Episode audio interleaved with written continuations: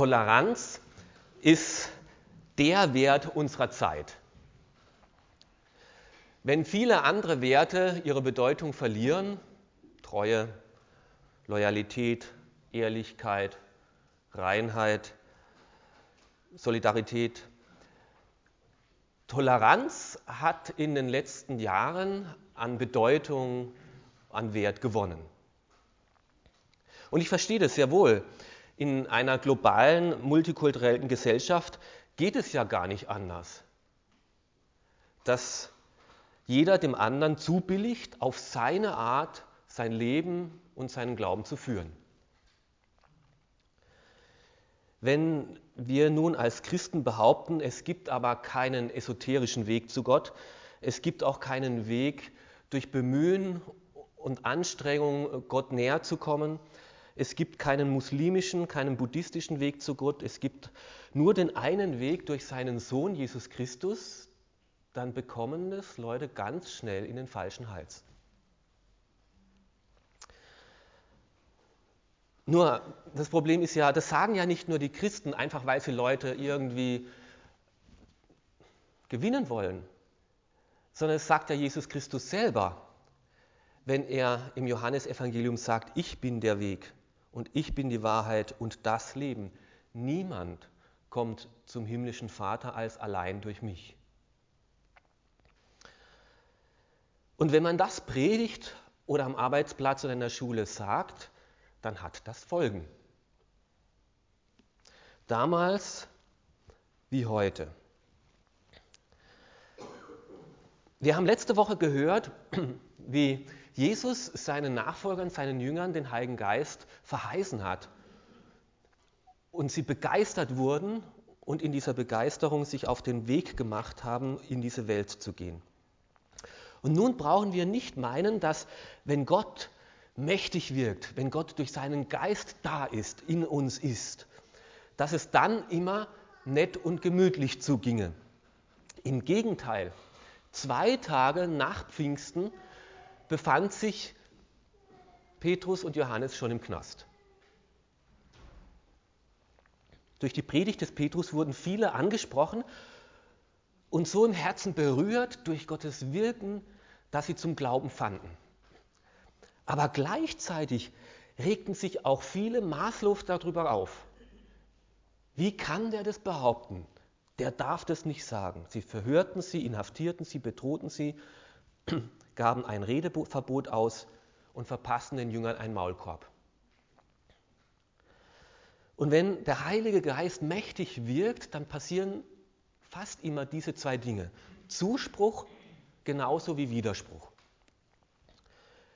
Die einen wenden sich Jesus zu und die anderen spielen verrückt. Wer die Wahrheit sagt, der muss eben auch mit Gegenwind rechnen. Und wo Gott mächtig am Wirken ist, da ist auch der Widersacher da und versucht voll dagegen zu halten.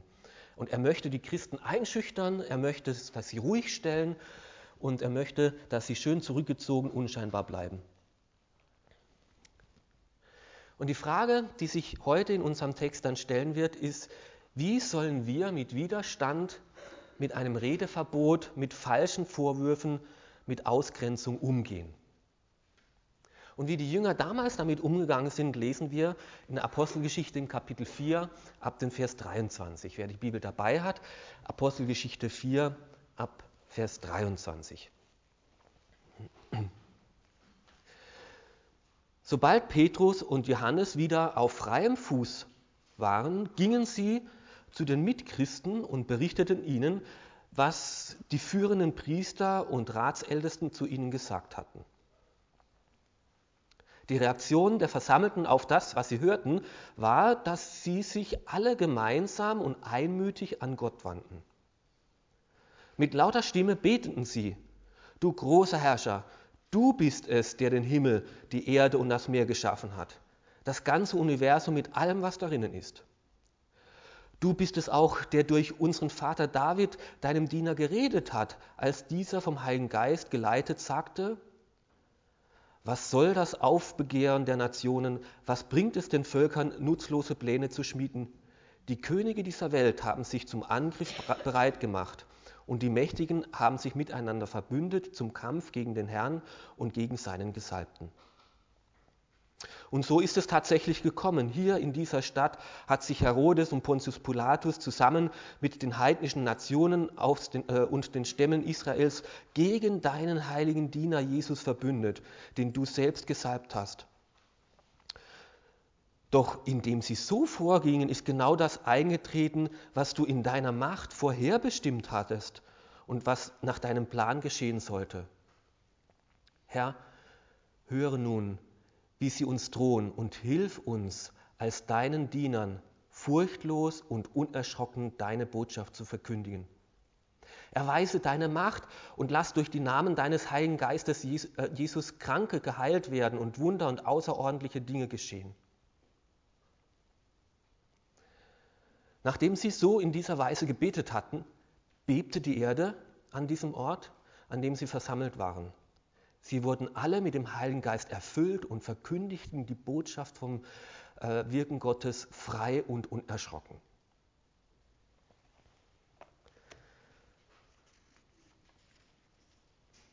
Zuerst nochmal ein bisschen die Situation verständlich zu machen.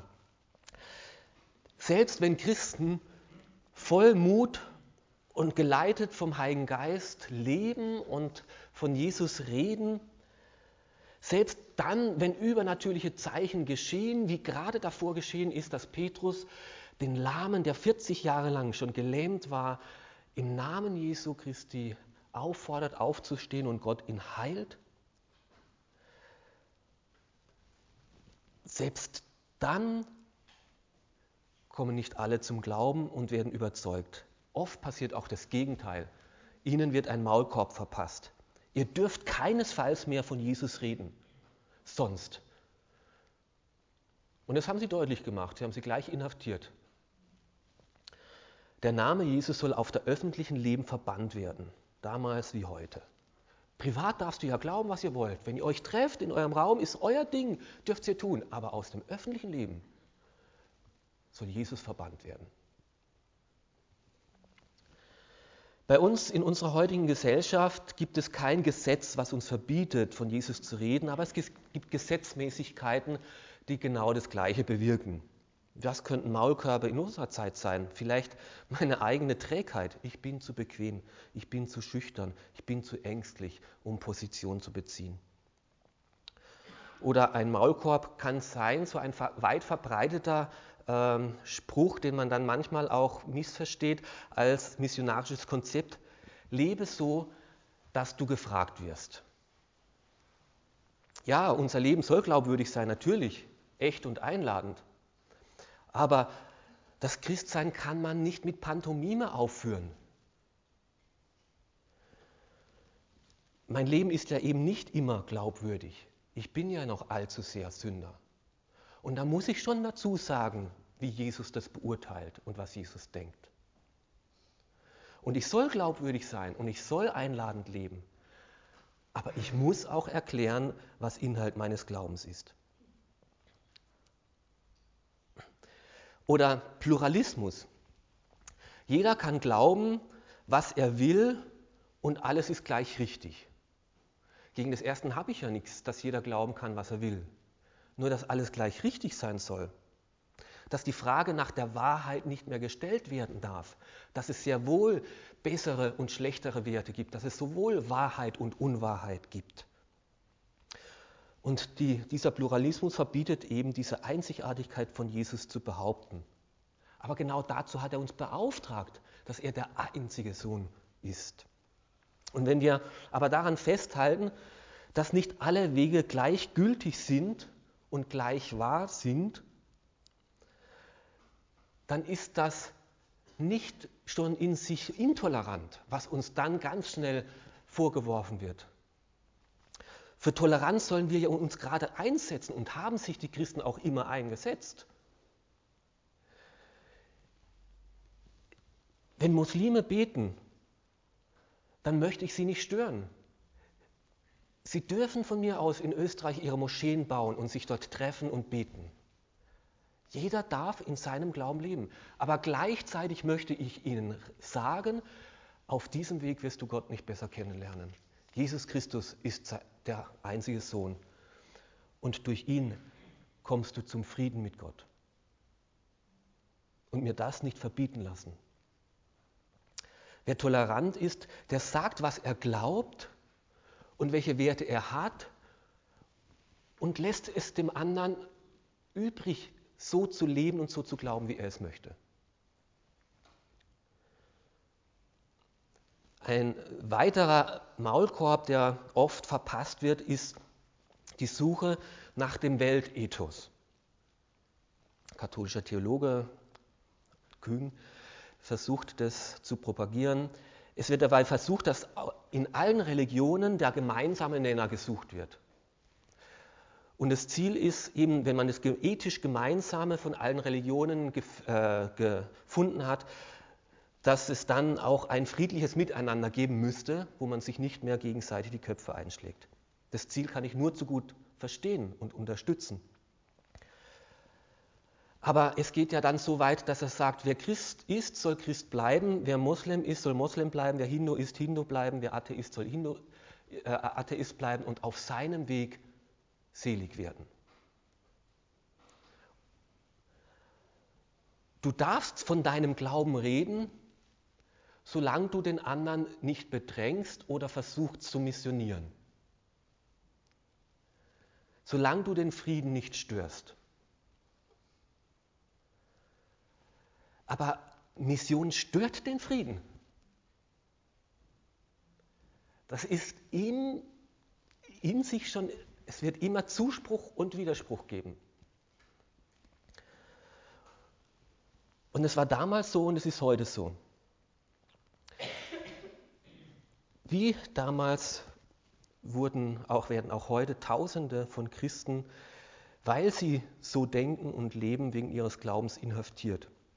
Diese Woche sind die neuen Zahlen von, ähm, äh, rausgekommen, veröffentlicht worden von Open Doors, der Weltverfolgungsindex, in welchen Ländern äh, es am schwersten ist, seinen Glauben glaubwürdig zu leben.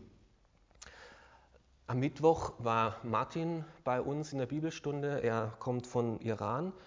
Äh, er war ähm, Polizist, war abgestellt, um Christen äh, zu bespitzeln und kam mit Christen ins Gespräch, ist gläubig geworden hat sich taufen lassen und die Folge war, dass er sechs Monate im Gefängnis saß. Jetzt hier bei uns ist und Asyl beantragt.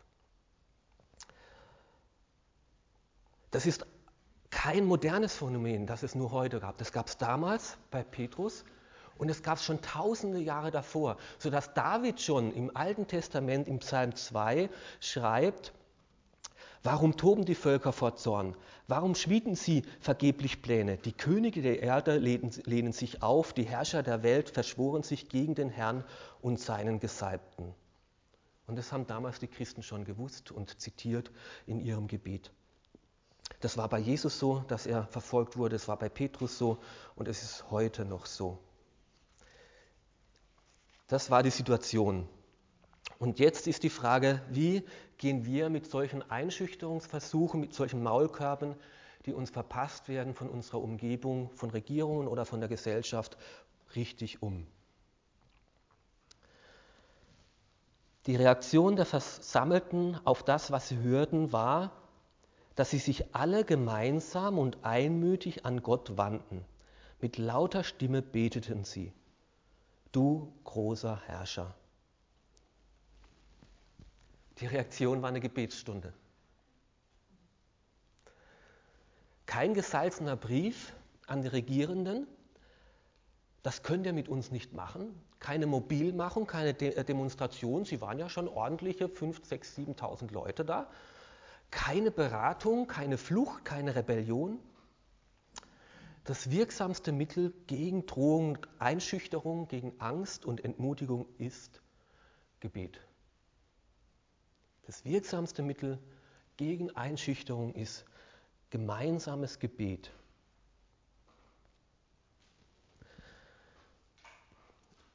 Gebet ist für Evangelisation nicht einfach nur Zusatz, sondern es ist Grundsatz. Ohne Verbindung mit dem Auftraggeber können wir den Auftrag nicht ausführen. Und jetzt ist es einfach spannend, mal zu lesen, wie hat denn Petrus und Paulus damals, äh, Petrus und Johannes damals gebeten. In dieser Gebetsgemeinschaft finden wir drei interessante Aspekte. Eben Anbetung, Bitte und Fürbitte. Zuerst beginnen sie mit Anbetung.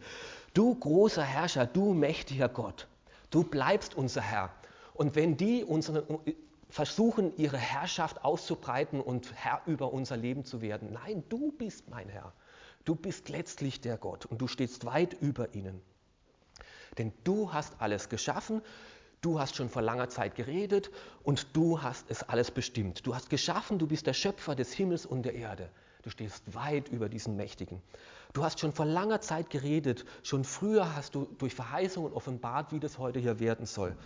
Und du hast sogar bestimmt, dass es so werden soll. Dir ist die Geschichte nicht entglitten. Sogar die Feinde müssen unwissend das tun, was dein Plan ist. Dir ist die Sache gar nicht entglitten. Das ist jetzt nicht ein Unfall, was hier passiert. Das hast du schon lange gewusst und so bestimmt. Das finden wir immer wieder auch in der Apostelgeschichte und im Evangelium, diese Wechselwirkung zwischen menschlichem Handeln und dem, was Gottes Wille ist. Die Menschen wenden sich gegen Gott und es ist ihre Verantwortung. Aber gleichzeitig erfüllen sie auch den Plan Gottes damit. Dass Jesus Christus umgebracht worden ist, getötet worden ist, verraten worden ist, das war nicht Zufall, weil Menschen das so wollte, weil Judas schlecht drauf war. Das hat Gott, es war Gottes Plan. Aber gleichzeitig war Herodes, Pontius Pilatus, Judas verantwortlich für ihr falsches Verhalten. Und so wissen es auch die Christen damals, es ist Gott nicht entglitten. Es ist ihm nicht egal gewesen, dass seine Diener ins Gefängnis kommen. Es ist letztlich sogar Gottes Plan. Und selbst mit dieser Verfolgung müssen diese Machthaber dem Plan Gottes dienen, unwissend.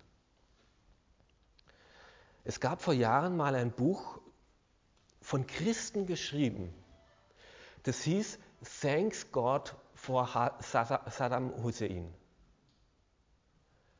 Ich habe hier immer gelesen von diesem Gewaltherrscher, wie furchtbar, was der alles anstellt. Aber durch diesen Despoten und Gewaltherrscher sind so viele aus dem Irak geflüchtet, nach Pakistan und wohin, wo sie von christlichen Organisationen versorgt worden sind. Und Tausende und Abertausende, so viel wie nie zuvor, sind zum Glauben an Jesus Christus gekommen.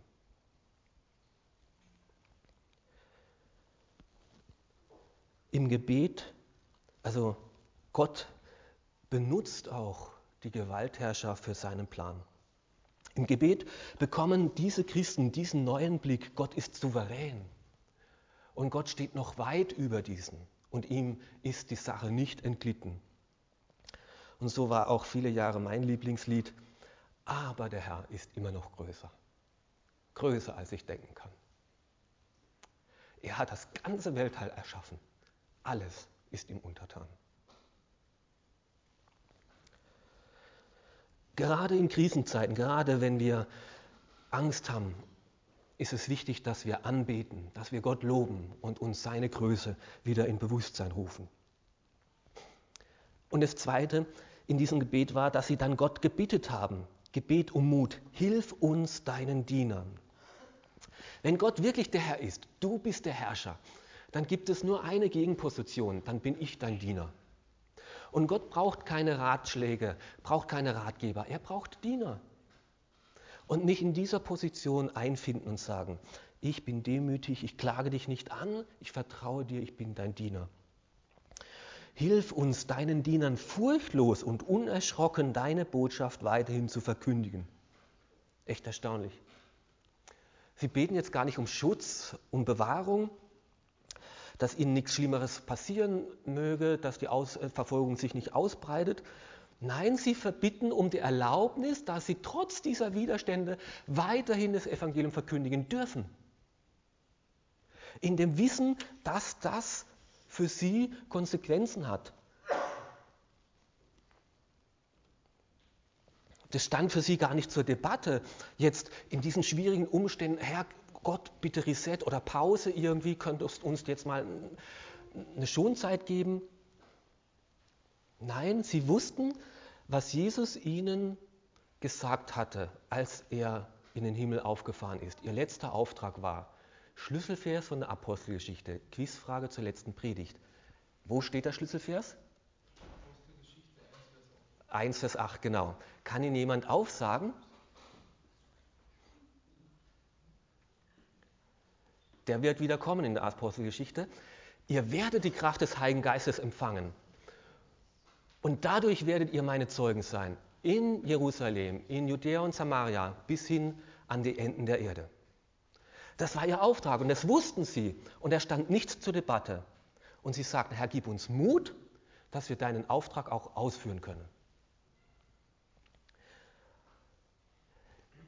Und das müssen wir uns immer wieder uns überwinden, so ein Gebet zu sprechen. Nicht, Gott, mach du das, was ich will, dass es mir besser geht, sondern Gott, schaffe du in mir das, was du dir wünschst in dieser Situation. Schaffe du, was du möchtest, was deiner Ehre dient.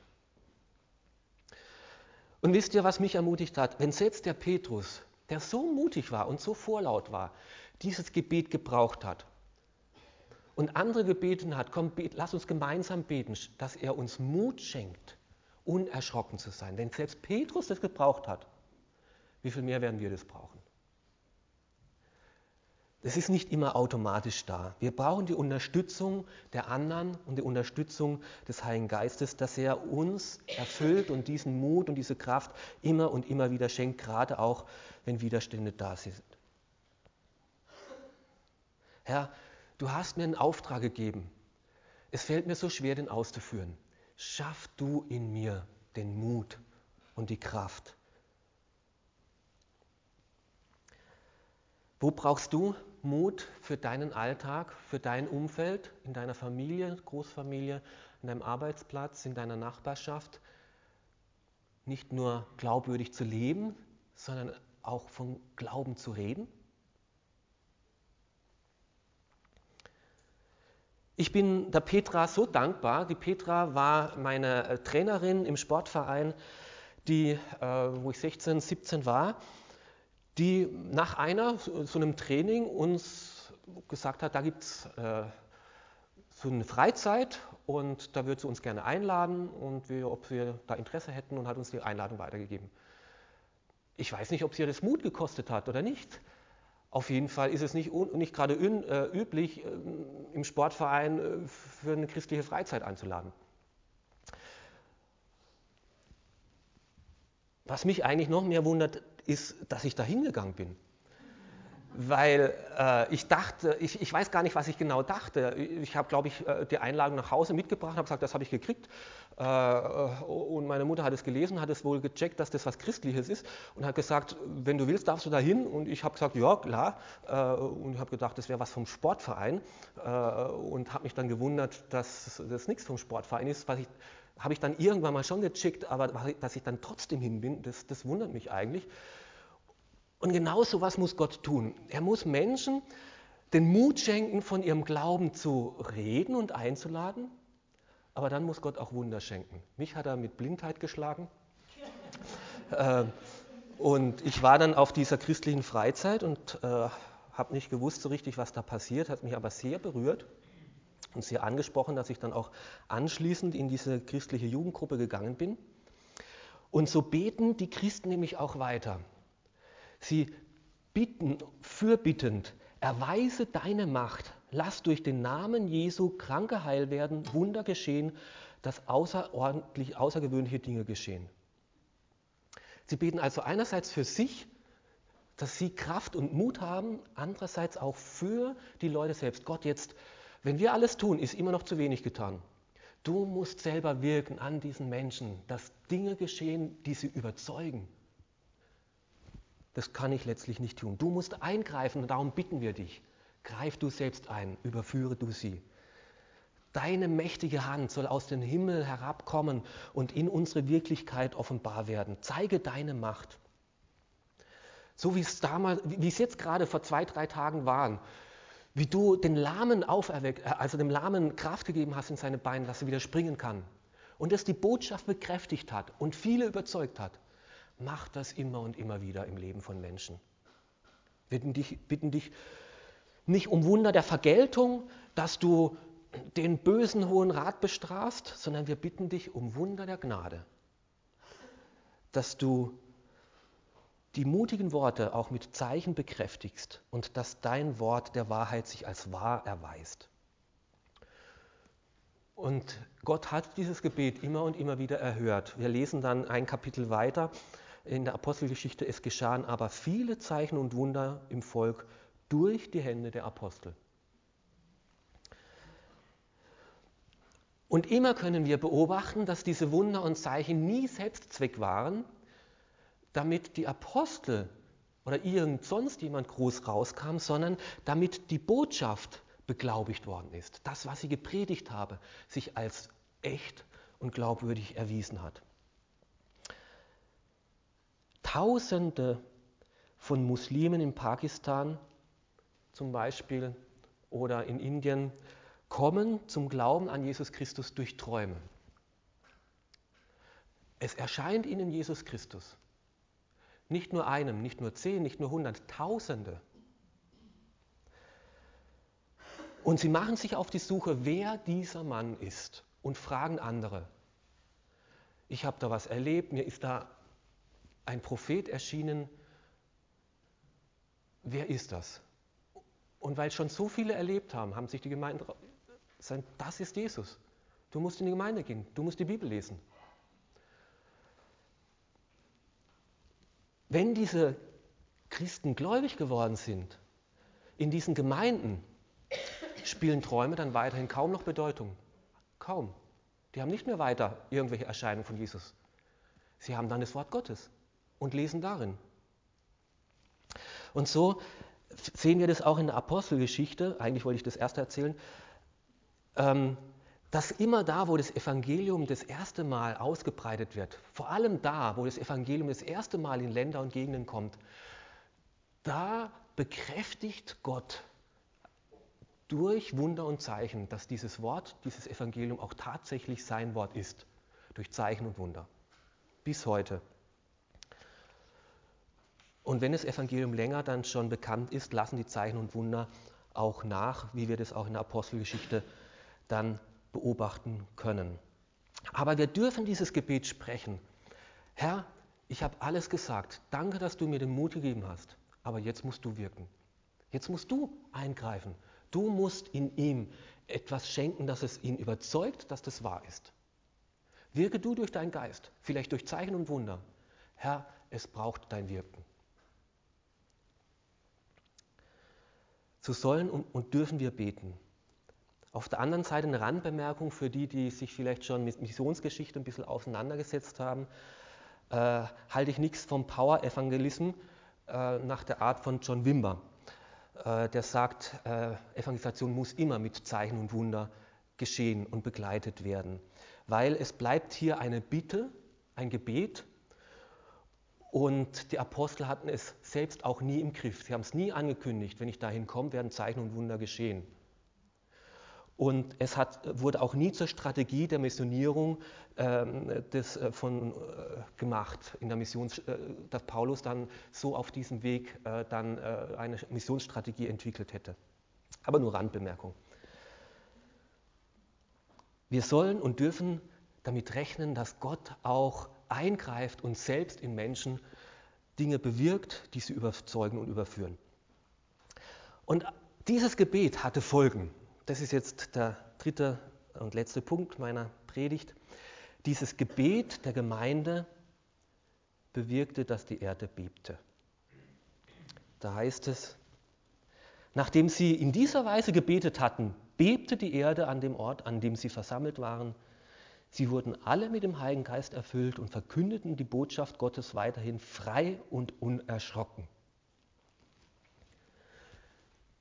Wenn Christen miteinander beten, dann tut sich was. Manchmal so wie da, aber es tut sich was. Gott wirkt um sie herum.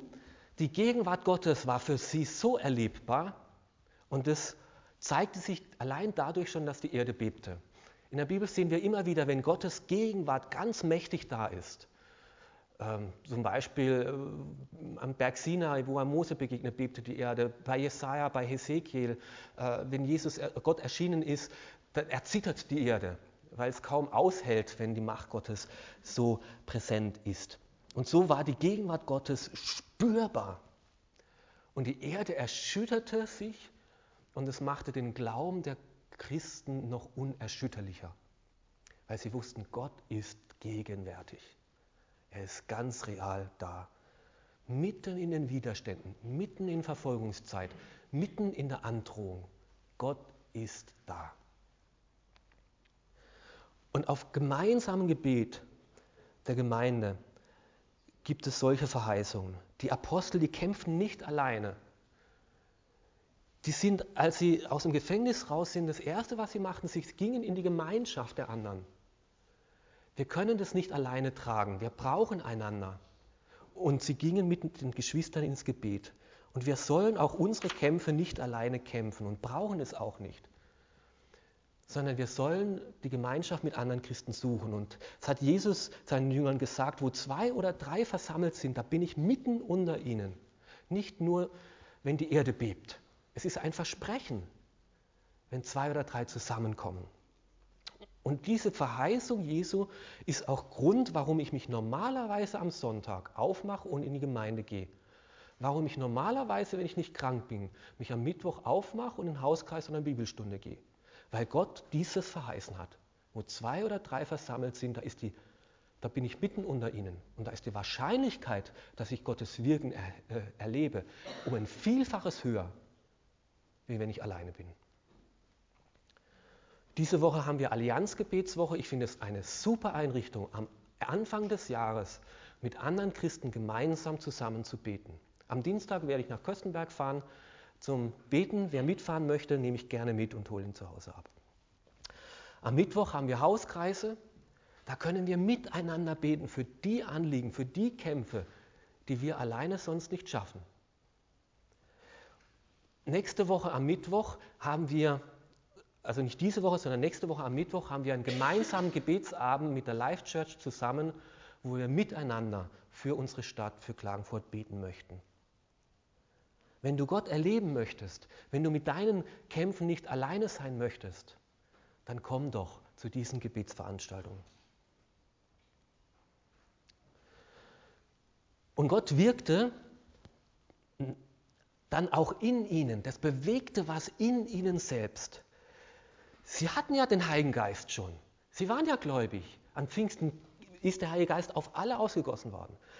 Aber hier lesen wir, sie wurden neu mit dem Heiligen Geist erfüllt. Auch wenn wir den Heiligen Geist haben, gibt es Erfüllungen mit dem Heiligen Geist, dass unser Herz, unser ganzes Leben voll ist von der Gegenwart Gottes. Und einerseits können wir es nicht machen, aber auf der anderen Seite können wir ähm, uns in die Gegenwart Gottes bewegen, eben gerade durch Gebet, dass Gott das dann immer wieder benutzt, um unser Herz zu bewegen und uns zu erfüllen. Da wurden sie von Heiligen Geist erfüllt. Und dieses Erfülltsein mit dem Heiligen Geist hat fast, äh, steht immer wieder, wir lesen das fünfmal in der Apostelgeschichte, hat immer den Auswirkungen, dass wir mit mehr Freude und mit mehr Leidenschaft, mit mehr Begeisterung von unserem Glauben erzählen. Dass das von Herzen kommt, dass das ein leichtes ist und ein klares, wie wir und dass wir von Jesus Christus reden. Und es geschah ein drittes, Gott wirkte nicht nur um sie herum, seine Gegenwart war spürbar, in ihnen durch die Erfüllung, sondern durch sie hindurch. Und ähm, sie predigten, verkündigten die Botschaft von Gott weiterhin frei und unerschrocken. Sie bekamen neuen Bekennermut. Interessant, bei Pfingsten redeten sie frei und unerschrocken in fremden Sprachen. Hier reden sie frei und unerschrocken in ihrer eigenen Sprache. Es geht ja nicht Hauptsache das Evangelium wird verkündigt. Damals waren ganz viele Ausländer in Jerusalem gewesen zum Pfingstfest. Gott hat das Wunder geschenkt, in fremden Sprachen ihnen das Evangelium zu sagen. Jetzt war Pfingsten vorbei, jetzt waren die alle wieder abgereist, jetzt waren sie mehr unter sich, jetzt redeten sie im Heiligen Geist in ihrer eigenen Sprache. Und das Schöne ist, dass Gott es geschafft hat, durch dieses Gebet das Gegenteil zu bewirken, als das die mächtigen Machthaber haben wollten. Die wollten ihnen den Maulkorb verpassen. Ja, nicht in der Öffentlichkeit. Und genau das Gegenteil ist dann geschehen. Und so ist es auch heute noch. Tausende reden von Jesus Christus trotz Verfolgung.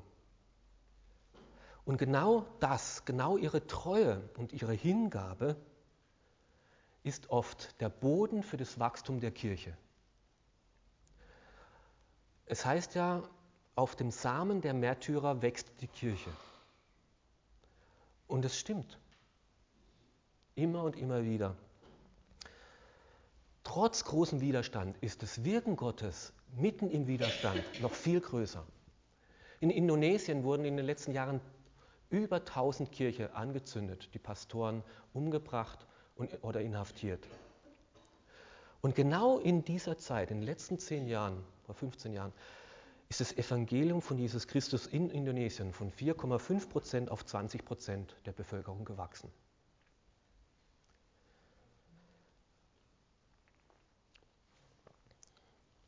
Gott schafft es damals wie heute.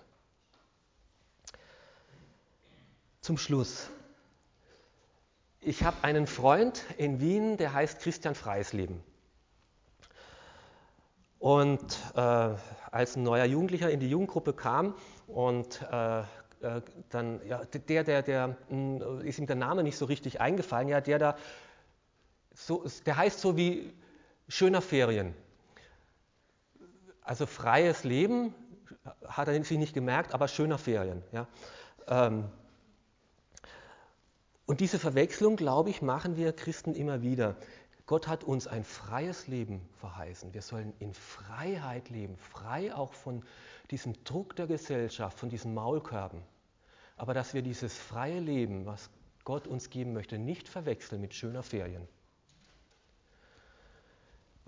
Schöne Ferien hat uns Gott nicht verheißen.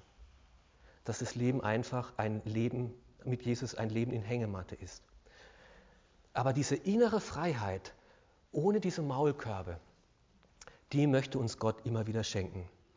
Lass dir keinen Maulkorb verpassen, wirf den Maulkorb weg. Rede nicht nur von Jesus Christus, wenn du Rückenwind hast, auch gerade dann, wenn Gegenwind ist. Das führt deinen Glauben in die Tiefe. Der Widerstand gehört dazu. Wenn wir von Jesus reden wollen, schnürt sich bei uns was zu und bei den anderen was zu. Und da brauchen wir dieses Gebet. Schenk mir Mut, und schaffe du selbst dem anderen etwas, das er es verstehen kann. Am Ende, die Feinde haben nur dann gesiegt, wenn sie uns mundtot gemacht haben. Nicht der Widerstand macht uns mundtot, sondern wenn wir das zulassen. Lass dich nicht einschüchtern und kämpfe auch nicht alleine, sondern nutze das Gebet mit anderen Christen. Geh mit deinen Anliegen in die Gemeinschaft, wo miteinander dafür gebetet wird. Lass dich nicht einschüchtern, sondern bete Gott an. Mach dir immer wieder Gottes Größe und Souveränität bewusst. Ihm ist auch meine Situation nicht entglitten. Das war kein Fehler von ihm. Er hat einen Plan damit. Lass dich nicht einschüchtern und bete selbst um Mut. Gib mir neuen Bekennermut. Und lass dich nicht einschüchtern. Bete um das Wirken Gottes, dass Gott selbst etwas tut im anderen. Und solche Gebetsversammlungen wünsche ich mir für unsere Gemeinde und solche Gebetserhörungen wünsche ich mir für unsere Gemeinde. Nach diesem Gebet, das diese Gemeinde gebetet hatte, bebte das Gebäude, in dem sie versammelten waren, und sie wurden vom Heiligen Geist erfüllt und sie predigten mutig und unerschrocken die Botschaft von Jesus Christus. Amen.